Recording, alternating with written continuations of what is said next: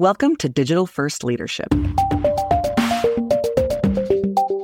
the podcast that explores the essential principles and strategies for leading in the digital age. In this dynamic podcast series, we dive deep into the realm of digital leadership, equipping leaders and teams with the necessary tools to thrive in today's rapidly evolving digital landscape. Welcome to another episode of, well, this is a special episode because this is a crossover episode. Crossover episode. This is Digital First Leadership with I'm your host, Richard Bliss, and I'm joined by my co host today and host of their very own podcast, Master Your Bliss Life, Lia Bliss. You will How notice that there is a similar. bliss in one sentence. How many times can we say bliss in one sentence? I don't know, but Richard uh, Bliss and Master Your Bliss Life and Lia Bliss.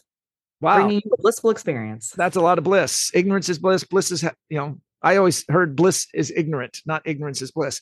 Anyway, today you are listening to a rather irreverent, uh, kind of fun episode of uh, crossover. There is a similarity between our last names, Lia Bliss and Richard Bliss. The reason, yeah, the reason is because, well, Richard's obsessed with branding. And anytime that he hires somebody onto Bliss Point, again, Bliss, let's have a ticker to see how many times we say it in this episode. Uh, he makes us all change our last name. that. Why do you tell people that? That is not true.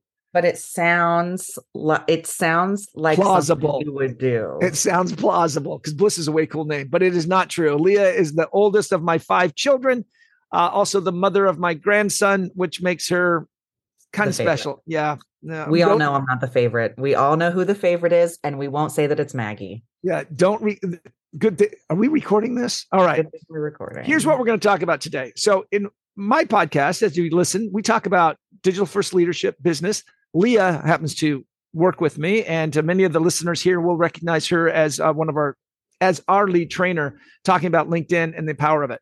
Lia, your podcast is different. It's about master your bliss life. It's about the strategies that we use to take us from from surviving to thriving to make it kitschy.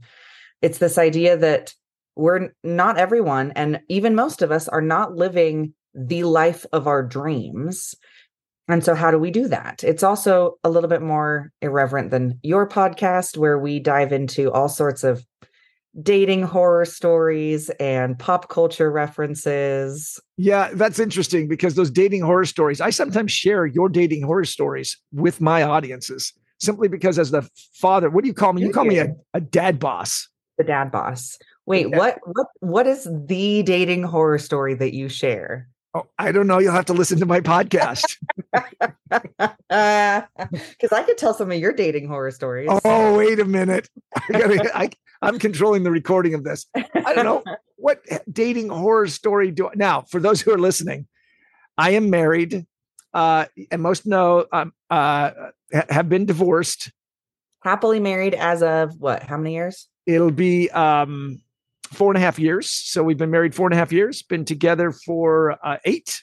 Coming up on an anniversary, a significant anniversary for us. But yeah, so four and a half years married. I have been married a couple of times before. They always say third time's the charm. Third time's a charm. right last time's the charm and you uh you got to participate i guess and hear some of my dating that happened i gotta tell you Um, dating Witness. I had to, against my will, Yeah, yeah. witness. Ugh. it, well it was a new experience for me i mean i had been married for a very long time and then found myself suddenly thrust into the dating scene in my mid 50s and i didn't And technology was different. technology was slightly different You'd never used dating apps before. i And this had immediately apparent when you accidentally uploaded a picture of you in a pirate costume as your dating profile picture. i have So- no idea how that happened So, yeah, technology is a little different. Yeah. And it was only one dating app and I deleted it almost immediately because it was not a good a good experience for me. So I think that's I think that's something worth talking about though, because so often I've got friends, girlfriends, male friends, all sorts of friends that ask about, you know, how do you, how do I find I'm recently divorced, how do I find my a new person? How do I find someone I want to date? How do I find someone? And I think that extends to how do I find the best job? How do I find a great group of friends? How do I find the right place to live? And we're constantly looking for this external, right? Give me a sign. How do I know? Where do I go? How do I even start? And you got excellent advice. I give very similar advice when trying to find the thing that's going to be the best for you. And we can use we can use the dating analogy here. But the dating analogy and this extends into all parts of life is figure out what you want and then figure out where that already exists. Yes. And so if we were to switch over, so while I was dating, getting very frustrated, uh, I sat down with a friend and expressed to him my frustration. And he said that very thing. You just don't know what you want. And he said, Look, if you want somebody who's financially stable, look in the tech industry. That's where you work. Mm-hmm. He said, if you want somebody who's fit, go to the gym. If you want somebody who is, I don't know if he used the term smart, but you know, go to a intellectually a, stimulating. Yeah, join a book club. And I got to tell you, and you know this, at the moment he said that, I recognized that there was an individual that I worked with at a tech company that would hang out at the gym at the tech company, talking and exchanging books from her book club with it you. Was, All of this woman was interacting with you in a financially stable environment, also in a healthy lifestyle environment, and in an intellectually stimulating environment. And I didn't notice until he blatantly pointed. He did not know that uh, that I there knew was a specific individual who fit that criteria.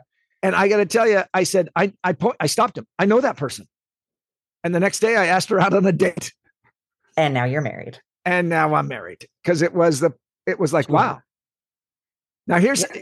so this is also so if we're going to talk about we can cross that over and when it comes to like LinkedIn and using it you and I just got off a call with a very one of our biggest clients and mm-hmm. the idea was talking about sales personas oh this yes. person's in okay we're looking for an individual who works in this kind of company in this role who's dealing with this technology a sales persona a, a demographic of who it is and yes. then you find them and you start interacting with them. And we teach through our training the concept of giving before asking. And this is true for any relationship, right? Mm-hmm. Is find a way to give to that person or that relationship. On LinkedIn, it's through liking, commenting, engaging. And I got to believe that there's ways to do it in your personality and your personal relationships as well. Yes. In my, in my case, it was giving respect to each other mm-hmm. based on you know valuing what each other brought to the relationship yes i call this individual brenda so marshall my son he had an imaginary friend a few years ago who was a gender fluid bodybuilder who drove a monster truck. Sometimes okay. the pronouns were he him. Sometimes the pronouns were she her but it was always brenda. And brenda was big and strong and drove a monster truck.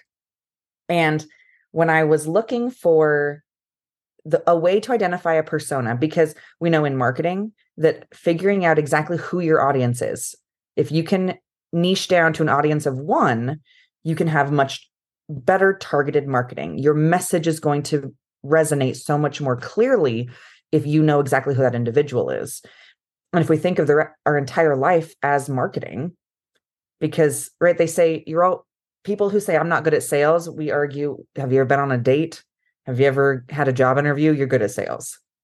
If you can pitch yourself, you're good at sales. But marketing is the same way. Who exactly, figure out that persona. So I would always call my persona Brenda. I know who the persona is for the podcast. I know exactly the hot girl that is listening to this podcast right now. it's on her hot girl walk. I know exactly the persona that I'm talking to when I want to reach out to prospective customers. I know the the persona for the men that I'm trying to date. I know who that person is. And so the targeted marketing of whether it's literal business marketing or dating marketing or podcast right. marketing. Right. Things become so much easier. And it all starts with understanding what you want. Yeah. And so as a leader, um, I've been having a lot of conversations about company culture lately. Company culture starts with knowing exactly what you want that culture to be like, long before it's ever evolved and then hiring to that culture. Yeah, that's interesting. So let's just do a little of uh, on air um, analysis of Bliss Point's company culture. Perfect. All right. So I I have an idea of what I have wanted as founding the company and what I have wanted from the people that I bring into the company. And I like to believe that we have a word here, a single word, which I really believe in a philosophy that identifies the culture, our company, and how we interact with our customers, our employees, and our vendors, the people who are selling to us, right? And what is that word? I would say empowerment. Empowerment. That is the word. And what's nice is when I ask that to people who are members of the team, they all have mm-hmm. the same word. I see them con- comment about it. Empowerment. We like to empower our employees. We like to empower our customers. We like to empower even our vendors. Right? How many yeah. calls have you been on with me with a vendor who's trying to sell us a CRM, trying to sell us uh whatever they're trying to sell us? Mm-hmm. And about halfway through the call, I'm like, okay, thanks. But can we talk about your LinkedIn? Can we talk about your LinkedIn profile? Because let me help you. Let me help you. And I'm not looking for pro bono or quid pro quo or any type of exchange of services. This is like, look, I want you to be successful because I want to use your services or your product. But uh, let me help you. And oftentimes that's concept of empowerment. That is something we believe here. Now, how does it manifest itself? In your opinion, I'm not, we did not talk about this beforehand. So what is, how do we manifest that empowerment internally in our company culture? So if we come back to this idea that you have the idea of what you want the culture to be like, and then you hire to culture versus hiring to skill set, I think that's the biggest indicator here because we we were talking about we were talking about this part beforehand that for the most part we hire moms yeah whether it's whether it's young single women or young working mothers but moms are some of the women who are in a position to feel most empowered, but also show up with some of the strongest work ethics. Yeah, I call it they're hungry because it's not just moms, is it? It it's, tends it's people in the position that want to take control of their life. Yeah, it often is single moms. Mm-hmm. Not always, but but we do have an above average number of single moms working at the company. That's true and it is moms because moms have a lot going on. They've got a time budget, they've got to resource manage, they've got to do all the kinds of things. Now it's you said innate, it's those innate skill sets. I always say that the two groups of people that are always going to bubble to the top of a hiring list for me in any position whatsoever are single moms and strippers. Uh, yes. Uh, I'm going to stay away. from Strippers. I'm going to I'm going to focus on the single moms. I get because be, but it's this idea that it's an individual who understands inherently the value of their time, how to negotiate, how to negotiate. Have you ever negotiated with a toddler? Awful. Moms know how to do that. They understand negotiation. You know how you know and are comfortable in asking for money. You understand how to read the social dynamics of a situation incredibly well when you should push harder or when you should pull back there's all of these just soft skills, these very innate built in skill sets that come in from those two specific demographics that I think make the best workers. So if I was the king of the world, that's what you'd be hiring. Well, right now we've got uh, um, a good member, a good amount of team because yes, the team members we have hired haven't necessarily been no, they haven't been hired for skill.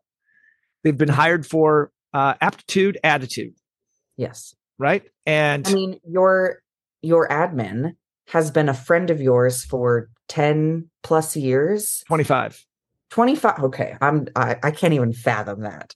25 years you've been friends and you met her because she was a bartender. That is correct. And let's be clear i don't drink. I right. don't drink and never have.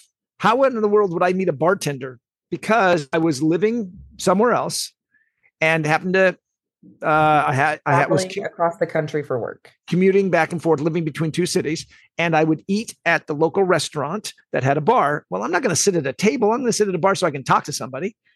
And she was behind the counter, and so over the months, I got to observe this individual deal with angry customers, drunk customers, uh, high priorities, demands, rush hour, non rush hour, all kinds of issues. And so when it came time, I was the vice president of marketing.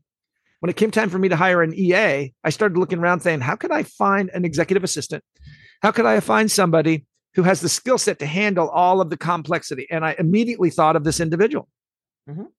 because she had all those skill sets. She, I went, approached her, said, Would you be interested in this position?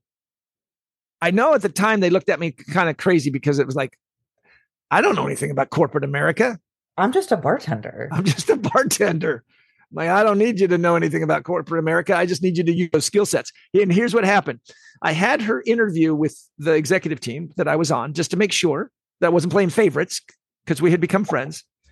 And one of the VPs comes out and I said, So what'd you think? His comment was, I still remember it. Uh, I think she's overqualified for the position. Yeah. right? Yes. Yes, and, and, I think that's that that in and of itself is so empowering. Yeah. Because I have sat I was getting my hair cut a couple months ago and the girl was asking me she's like I I don't love this anymore. I kind of want to transition out, but I have no idea how I could use the skills as a hairdresser in any other job. Right. And immediately just like that's ridiculous because all of the skills that you have that you don't realize that you have are the marketable skills. Yeah. Every single person has marketable skills, whether they know it or not. It just is their ability to be a little bit of a spin doctor and come out and say, no, I know how to build rapport quickly. I'm good at making people feel comfortable. I can upsell with. Yeah. Because what they're thinking is they're like, I'm a hairdresser. Yes. Uh, my functionality is cutting hair. No translate right? that functionality. Mm-hmm. We see this also if we switch this over to the corporate side. We see this all the time. Is that people are trying to um, up their game on, and I'm going to come back to LinkedIn. They're trying to up their game on LinkedIn, and we'll see them write an about section that just lists out all the specialties and skills they've developed over their career. And we have to explain to them that that's not you. Yes. What you've done in your company jobs. We even had a, um, a client the other day push back and say, Well, I really don't care what else you've done. I'm just going to look at your work history and that'll tell me everything I need to know about you. And that is so short sighted because you don't know anything about me based on simply the companies I've worked for. What you need to know is what kind of relationship are you and I going to have moving forward? What motivates me? What inspires me? How I approach my work ethic.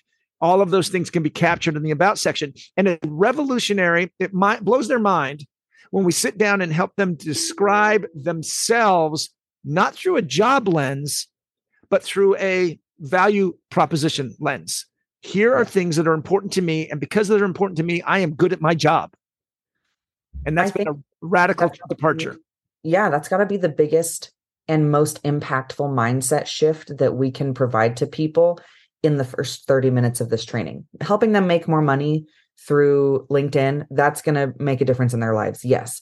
But helping them shift their mind away from I am my job to I am a set of values and descriptions and successes and all of these different stories. And sometimes with these people, we go as far back as high school. Like, oh, did you play football in high school? What did you learn yep. as the captain of your high school football team?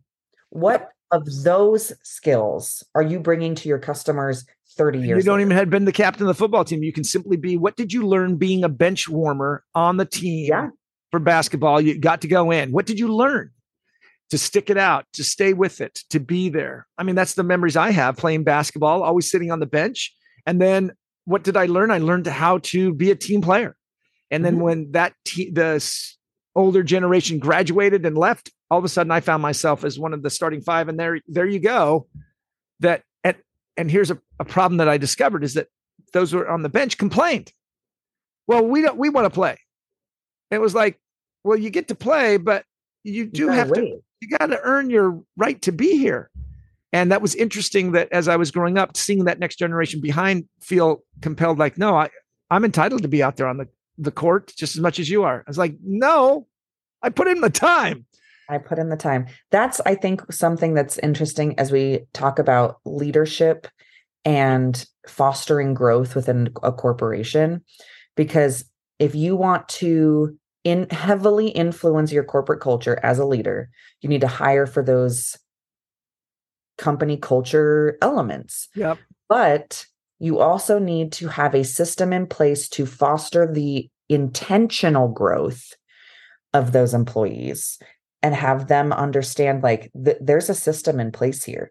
You will get there, but I can't hire you. I remember I was working at a call center and this guy got hired underneath me and I was his like shift manager. He was so entitled. He wanted to jump, he wanted his own office, he wanted to be a regional manager because he had a big Instagram following and he had come into the position under recommendation because he knew somebody. He was he he was very he was friends with some like celebrity status collegiate athletes. He wasn't celebrity status, but he was friends with them.